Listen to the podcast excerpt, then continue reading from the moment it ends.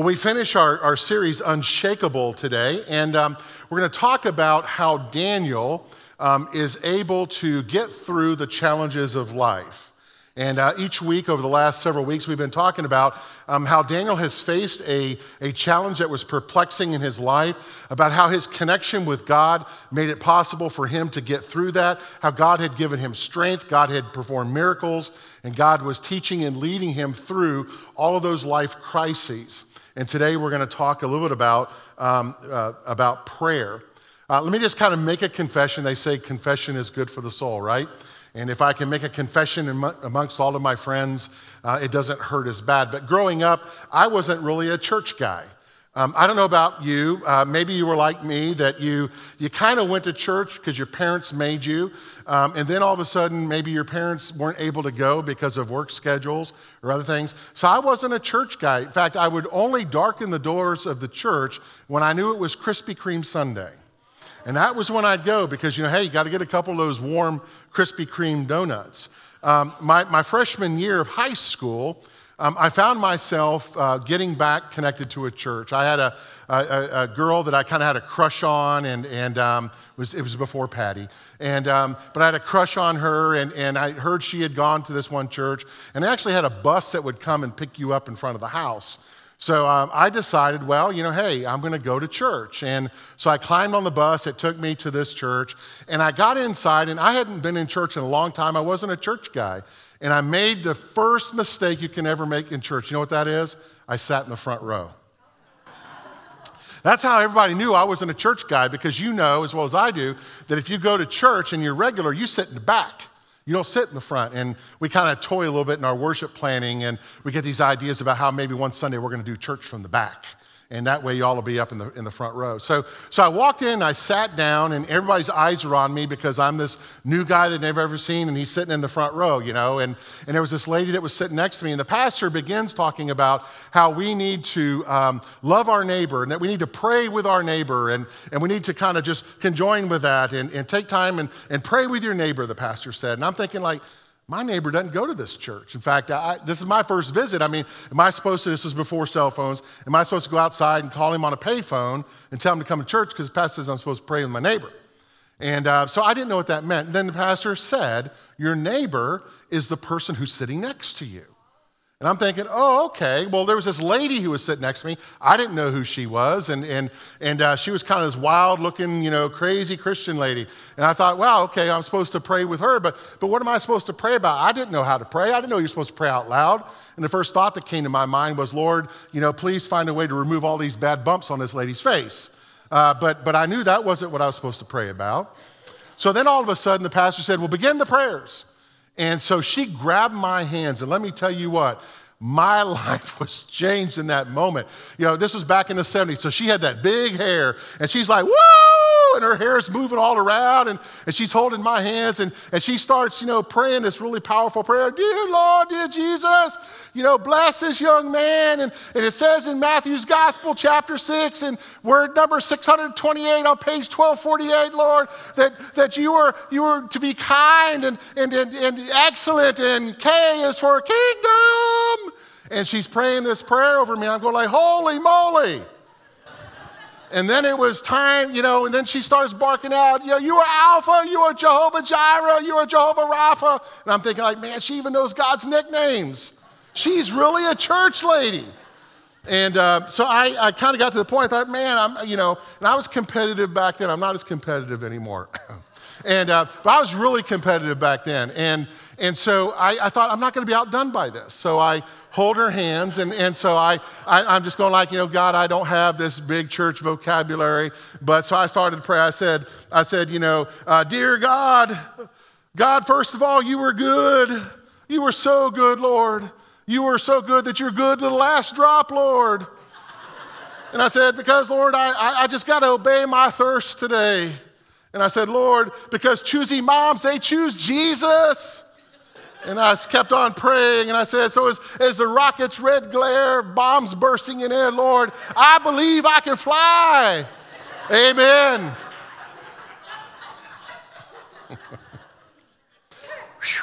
wow, that was church. so, so thank goodness that's not how Daniel prayed. right? I mean, we have been looking at how Daniel has lived his life and the, in the ways in which he's prayed. And, and so I want to kind of refocus for a second. And I want to kind of get out of my life and my funny experiences and all those things. And I want us to, to focus it on down. And, and let me help you understand today how Daniel prayed. How is it that Daniel was so successful in his life? How was it that he got by and through all the things that were there?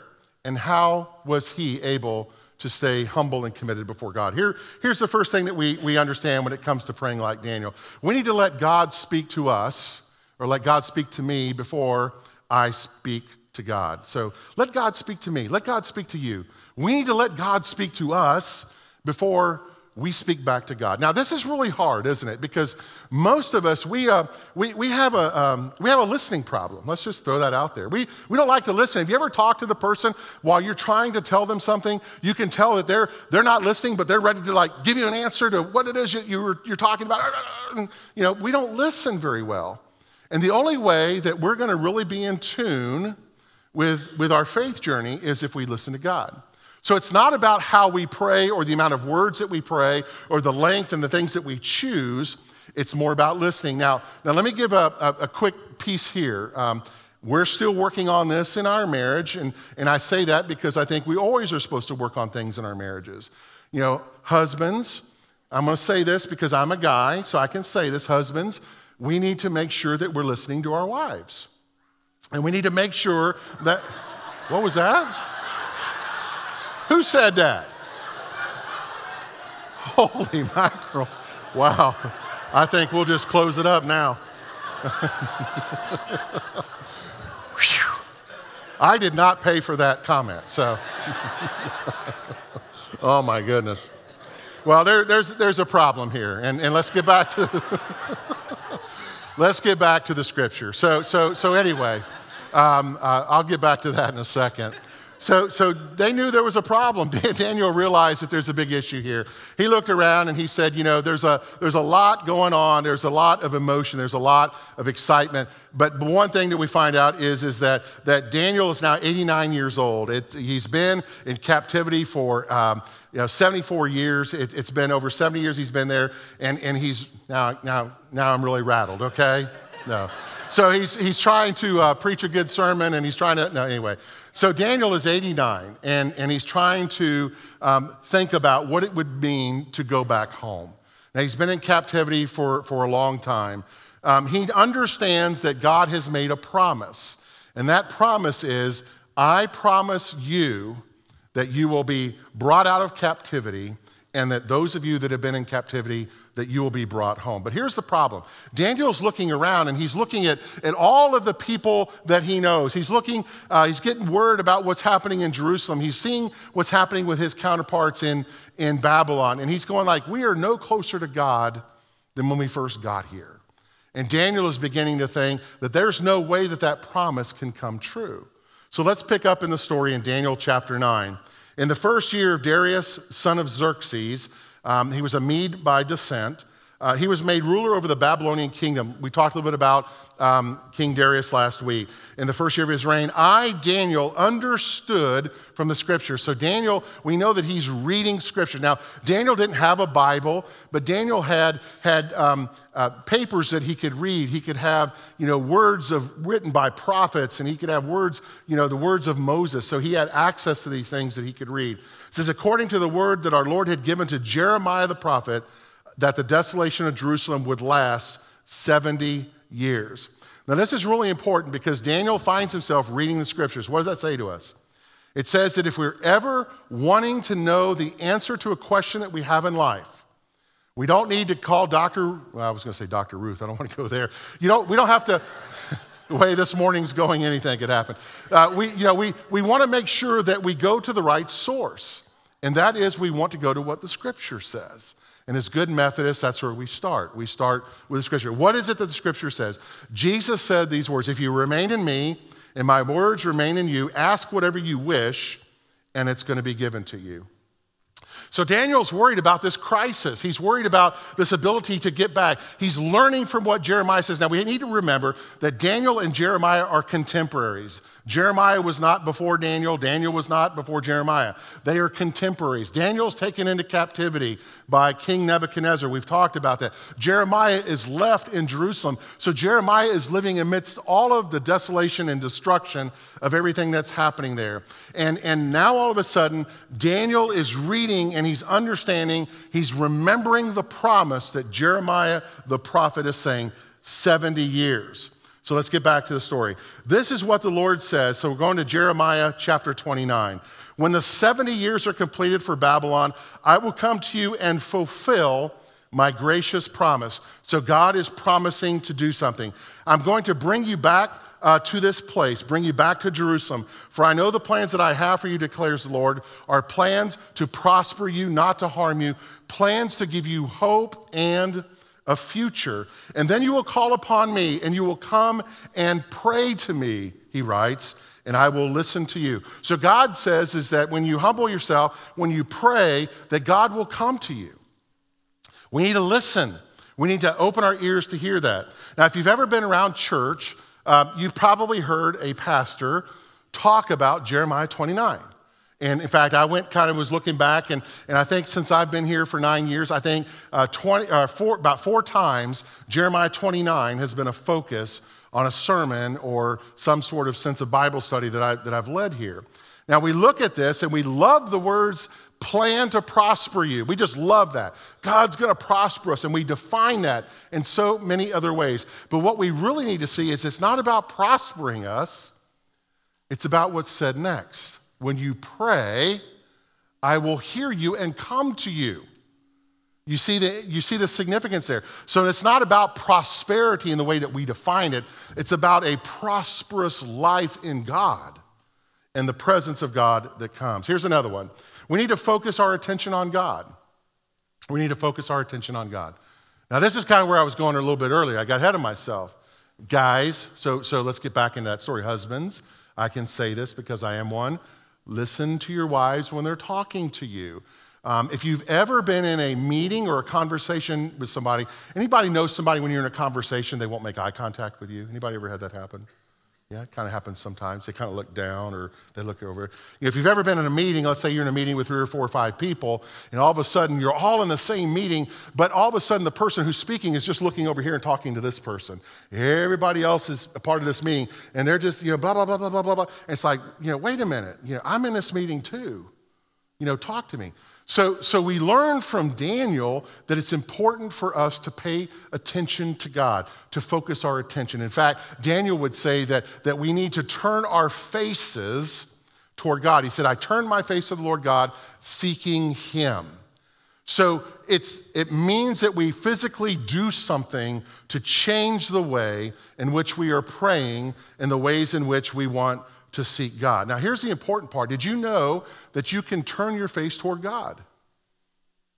You know, we're taught that, that the only way to pray is to close our eyes, and we've got them closed so tight, and, and we're supposed to fold our hands until our hands are turning red and white and red and white and flashing in purple, and, and oh, I'm supposed to pray like this. That's one way you can pray.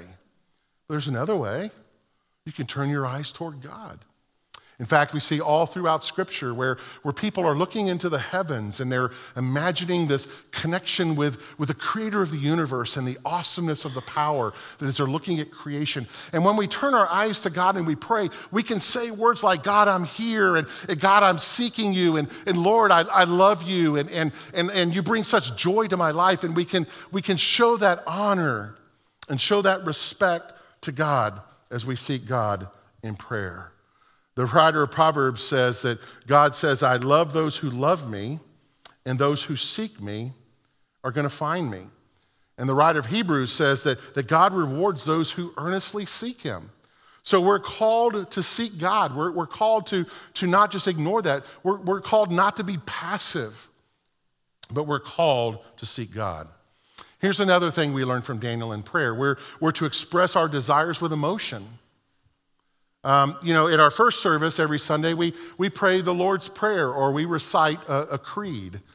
And sometimes, and I said this to them this morning, sometimes I just wonder, you know, do we really understand the words that we say in the Lord's Prayer when we pray it? Or are we just firing up a bunch of stuff that we've remembered since childhood?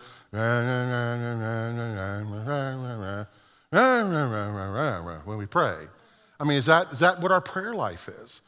And we learn from Daniel that, that, that it's, it's the prayer of emotion. Now, I'm not talking about, you know, we're supposed to like be dancing in the aisles and, and, and stuff like, well, if you want to, you can do that. But, but, but you know, you're not, you don't have to do that. I mean, David, you know, the king danced naked. I wouldn't promote that we do that in church. But, but, um, but you know, uh, we can be free with our worship. We can be free with our prayer. We can be free with our emotion. And we find out as we, as we look at these things, we find out Daniel says, I began pleading with God earnestly in prayer. He's pleading.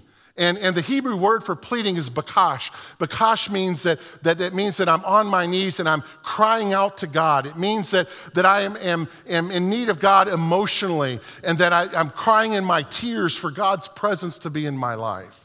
And Daniel says that he was down on his knees. He's pleading, God, I want to return home to Jerusalem. I want to fulfill the promise. Uh, I want to see the fulfillment of the promise that you've given to me. But see, here's the challenge. I mean, sometimes we forget how to pray that way. But let me tell you, the last time you prayed a prayer like that, and I know the last time I prayed a prayer like that, was when I was in a lot of pain in my life. Have you ever been in pain? Have you ever had loss in your life? Have you ever had like extreme disappointment that's come? Have you, have you been in a place where your soul is unsettled? You know, that, that's, when we, that's when we pray bakash. That's where we pray, as the Hebrew word says. We pray in openness. I'm fighting a disease for my life, or my marriage is in trouble, or, or I'm going to lose my job. I'm, I'm pleading with God. I'm pleading with God. And that's the kind of prayer that comes. That's when you pour your heart out to God. That's where, that's where God experiences the brokenness, the reality, the real you. It's not all of this fluff and mirrors and all these big church words and things like that and think like, wow, I can pray like John the Baptist's, you know, sister or something. No. You're before God in your raw humanness and you're praying. Jeremiah, the other guy uh, at the same time as Daniel, he had predicted that in 70 years after captivity, the people would come back. And here's, here's, uh, here's what he writes The people of Israel will come, the people of Judah with them, walking and weeping. They'll seek me, their Lord. So he's prophesying on behalf of God. They'll ask directions to Zion. So they'll basically say, you know, where, how do we get back to Jerusalem? You know, these, these are some people that, that have never, ever lived in Jerusalem. How do we get there? And they'll ask directions and they'll set their faces towards Zion. They'll come and they'll hold tight to God. They'll be bound in a covenant eternal and they'll never forget. You know, when God makes a promise, folks, God does not ever break the promise. He doesn't. Especially when God makes covenant. Covenant cannot be broken. And God has made a covenant to love you. God has made a covenant to encourage you. God has made a covenant for a life that is filled with, with goodness for you. God has covenanted that. Yes, the challenges of the world, the challenges of our life, the decisions that we make, free will, all of that can pull some of that into question by our own deed. But God has made that covenant. And he's made this covenant to bring the people back. So Jeremiah says that, that we are bound, and we should never forget that when we pray, God is with us. You some of us, we need to pray this kind of prayer now. We need to, we need to be praying bakash because we are so far away from God. And we need to just rend our heart before the Lord. In those days, they'd put on sackcloth and heap ashes as a sign of just brokenness. You know, some of us, we need, we need to pray those kind of prayers for our kids, you know, whether we have little kids or whether we have middle age or, or adult children or, or even older adult children. And I don't say this negatively, folks. If you've got kids, they never go away. I don't mean that in a negative way. You're always their parent, aren't you? You're always going to love them. You're always going to help them. You're always going to take care for them. You're always going to worry about them. Am I right? And, and grandchildren and great grandchildren. So we need to pray this kind of prayer for our kids that they would come back home to God and that God would, would welcome them as the father does in the prodigal son story. Some of us, we need to be praying this kind of prayer, this emotional prayer, crying out to God. We need to be praying for our business that way. We need to be praying for our vocation. We need to be praying for our nation with this kind of emotional plea for God to heal, to God restore, God to return. Says, when will this happen? When my people join together in tears. Here's the last part. Thank God for his love and his promise. The scripture says, what you ask for God in prayer, do so with thanksgiving. Thanksgiving's not a holiday. It's not like what's this month and we're going to have turkey and our favorite dishes and all those things. What it says is, as a follower of Jesus, our entire life, we must learn how to live a life full of gladness, a life filled with joy, to recognize that, to give thanks to God for the great things and the abundance, and to give God thanks even for the cruddy things that happen in our life because God works through that for his good. Daniel says, I pray to the Lord my God and I confess, O Lord, the great, awesome God who keeps his covenant of love with all who, who love him and obey his commands. How did Daniel remain unshakable? He was a man of prayer, and prayer was his strength.